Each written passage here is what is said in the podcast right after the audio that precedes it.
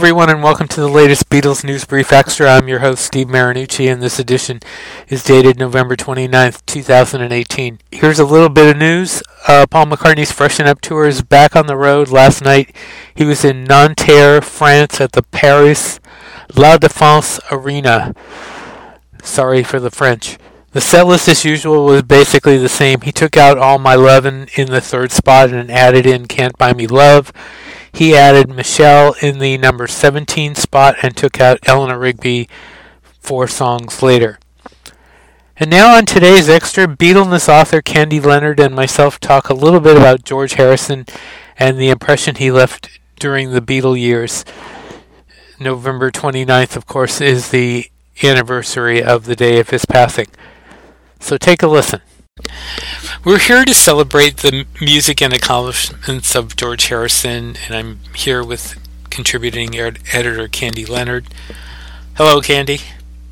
Hey, Steve. How you doing? All right. Um, and it, you know, it, it when you look back at his life, and we're talking, you know, the early days of the Beatles, starting with the early days of the Beatles, the pre-Beatlemania days it was evident even then that there was something special there.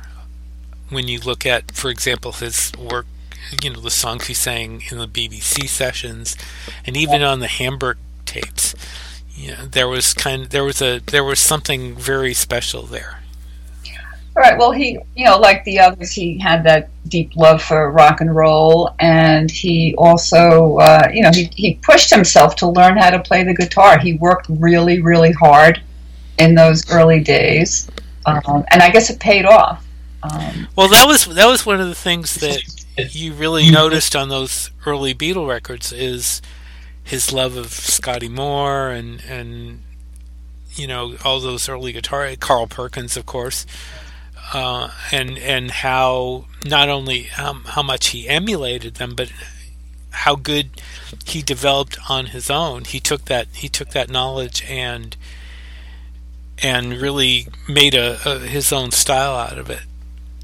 Yeah, he did, and of course, then later on, when he got the twelve string, he basically created a new sound for the. Mo- I mean, that that was emulated by so many others after him.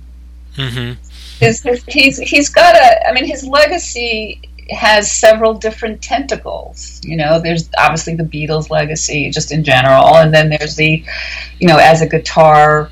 I don't know. Do we call him a virtuoso or not? I don't really know how that. I, I, I, think you. I think you can. Yeah. Yeah. So I, yeah. because I mean, it, because later on he he was such. You know, he developed um, even well, even during the Beatle years, he developed you know little bits of things that made him unique, that made his sound unique. Uh, yeah. So I think I think you can you can say that. I mean, obviously during the later years, be, when he you know when he did his solo stuff, there was more there, and he was allowed to do more. But even during the Beatle years, it was there. You know? Right he would he he would put you know these these little flourishes that these little accents these little exactly Exa- exactly that, that, were like I'm thinking of the one on "She Loves You" that comes in I think on the third chorus or something. Mm-hmm. It's these little what I call splendid flourishes that he he was really the master of. Um, mm-hmm. But yeah, I mean, yeah, of course, he was referred to as the quiet one. Um, but which, you know, which really wasn't which wasn't always true. No, he really was. I mean, you know, he, he's you know functioning in the shadow of John and Paul, so that kind of you know restrained him in some ways, certainly musically, and and you know maybe at even at some of the uh, early press conferences, whatever. But when he spoke up, boy, he, he was he was metaphorically loud. You know, I mean, he he would say he was very funny. He had an incredible sense of humor, very dry sense of humor, that wonderful Scouse accent. Mm-hmm. And uh, you know, he he always he always seemed like slightly annoyed, which is I think part of his charm. I'm thinking of one instance where he was very annoyed. Was that night at um, I can't remember the uh, the nightclub where he tossed the water into the reporter's face. you remember that? No, I don't. Oh, really? Yeah, and I can't remember. Unfortunately, I can't remember which nightclub it was off the top of my head. I could I could look it up here. But I'm not going to do it right now. But there was one. Uh, it was in Hollywood. I think it was Whisky a Go Go, mm-hmm. where they were, and I think that was the night Jayne Mansfield was with them, and he and he they kept he they kept telling the reporters to to back off, and and one specifically I don't know if it was one or but or all of them, but they wouldn't. And of course, and George took a glass of water and tossed it at him. And there's a picture of him doing that, and you can see the scowl on his face. He is yeah. he is angry. He yeah. is not, you know, and that's not something you know. Paul didn't do that, or at least Paul wasn't photographed doing that. I mean, John.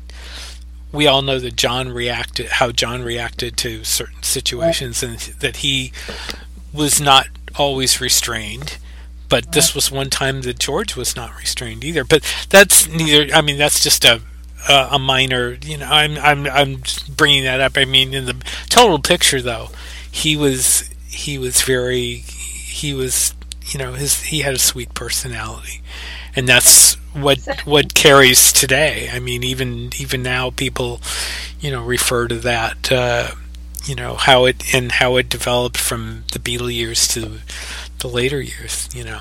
Um, well, I'm thinking, you know, when when fans first were introduced, you know, when, when we met the Beatles, as it were. Um, you know, there he was, like thinking about even back to the Ed Sullivan show. He kind of, you know, he moves back and forth, you know, between John and Paul, and he's kind of, you know, which was sort of metaphorical for how it kind of was in a way. And uh, you know, he, this this electricity between all of them, the knowing looks, you know, the three of them up there. It was, and he this striking image, like he was so skinny, right, and mm-hmm. tall, and, and he he he um he was quite a presence, you know. And then I wanted to say too, in a hard day's night, when we really got to see them, you know, on the big screen, and in that his role, I mean, the, his lines in that movie and the his persona in that movie are just wonderful.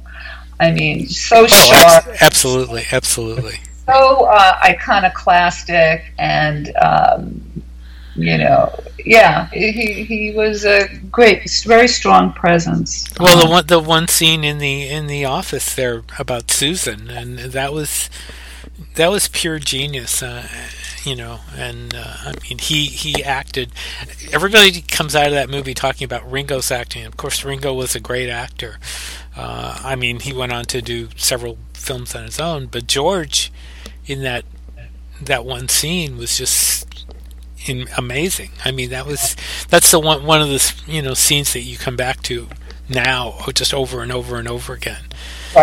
And also in, I mean, the, one of the other, well, I again to overuse the word iconic, um, iconic scenes from that film when they're playing on the um, on the on the field during "Can't Me Love," and of course, at the end when uh, you know the guy comes as private property and it's, and it's George, he delivers a very brief but hugely important line where he says, "Sorry, we hurt your feelings, Mister." Right. Yeah. It's not. It's not it's not Ringo. It's not John. It's not Paul.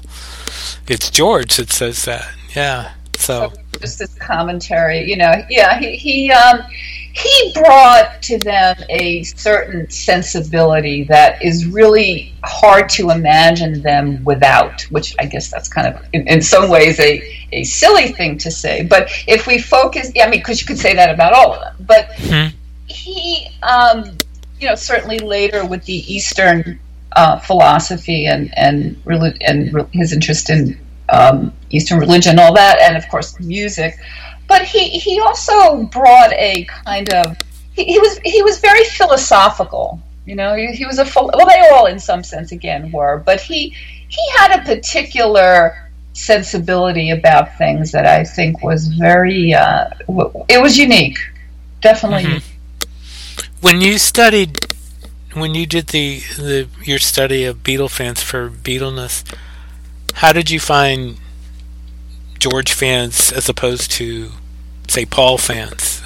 Um, it's an interesting question. I mean, I did talk about the whole issue of picking a favorite and why that was an important thing to do, but I don't remember offhand if I asked, like, why is George your favorite? You know, that kind of thing, which I think might be what you're getting at. Um, I, I don't know. I mean, I well, I would say I can speak for myself now because I now have gone full circle, and he's now my favorite Beatle. Mm-hmm. Which I mean, I just I should say too. Like, I hate that question when people say, "Who's your favorite Beatle?" Um, the answer is because it's just kind of ridiculous. Because you can't have, you know, it's like four sides of a four angle right angles on a square. You know, it's like which is your favorite right True. on this square? Well, if you take away, it doesn't mean anything. Well, and, and also too, what generally happens is that Ringo gets kind of bumped out of there, and that's um, it's kind of good that that's not happening much Right. as much as it used to. Well, it's funny that you say about Ringo because when I was, you know, at, at eight years old, when I had an opportunity to get a Remco doll, I wanted Ringo. I Ringo was my first favorite Beatle, and I and I think it was because of what I was just describing, how the three of them are out front. He's off in the back. He seemed sort of neglected, and he, ne- you know, he was like the underdog somehow. He was, and of course, a hard day's night, you know, added to that impression. Um, then I was a then I was a Paul, you know, then it was Paul, and then it was John. I mean, in some ways, I still think of like John. It's almost like a thing apart. Like John is larger than life, and George is sort of life. I don't know. I don't know how to describe it. That no, that's a that's actually a very that's a very astute um, observation. But then then comes the question: where does where does Paul fit? Where does Ringo fit? Yeah, yeah. No, I mean, again, I mean, it's just so hard to imagine it with any any different cast of characters. I mean, George George grew so. I mean, they all grew obviously, but George grew, I think, in an additional way because he had the added burden of being in the shadow of two geniuses hmm very confident and into their own dynamic and their own, you know, thing. And he really had to, and of course, even the art, you know, how he was the younger one and he tagged along. And John said in later years it took him a long time to see George as an equal and all that. So for for George to have thrived as he did in that environment, um, you know, speaks to his determination and his um, drive to express himself as an artist. What do you think is is George's be- best lyric, uh, Candy? I think his best lyric is you still have time to rectify all the th- well let me say the whole thing the future still looks good and you have time to rectify all the things that you should I mean those are words to live by I think my favorite lyric would be It's all too much. It's all too much for me to take. The love that's shining all around you, everywhere. It's what you make for us to take. It's all too much. I think that sums up everything pretty nicely. A look back in history on November 29, 1963, I Want to Hold Your Hand was released in the UK. It was released to advance orders of a million records, and that was the first time that it happened.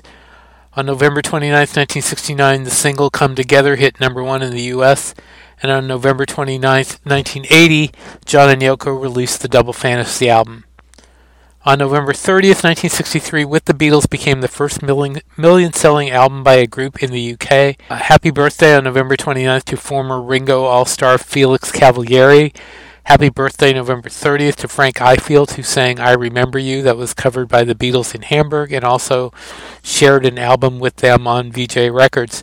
Also born on November 30th, Allan Sherman, who sang Pop Hates the Beatles, and Dick Clark, the host of American Bandstand. Thanks to everyone for, for listening. You can hear us in back to back blocks on the great Fab 4 radio and individually where you get our podcasts. Send your comments to BeatlesNewsDesk at gmail.com or leave them on YouTube or iTunes. And please join our Beatles News and Information group on Facebook where we post news as it happens. And also take a look at our That's What I Want Beatles store for links to Beatles stuff that you might be interested in. And please subscribe to the show and share it. We'd appreciate it. Until next time, this is Steve Marinucci saying, Be seeing you.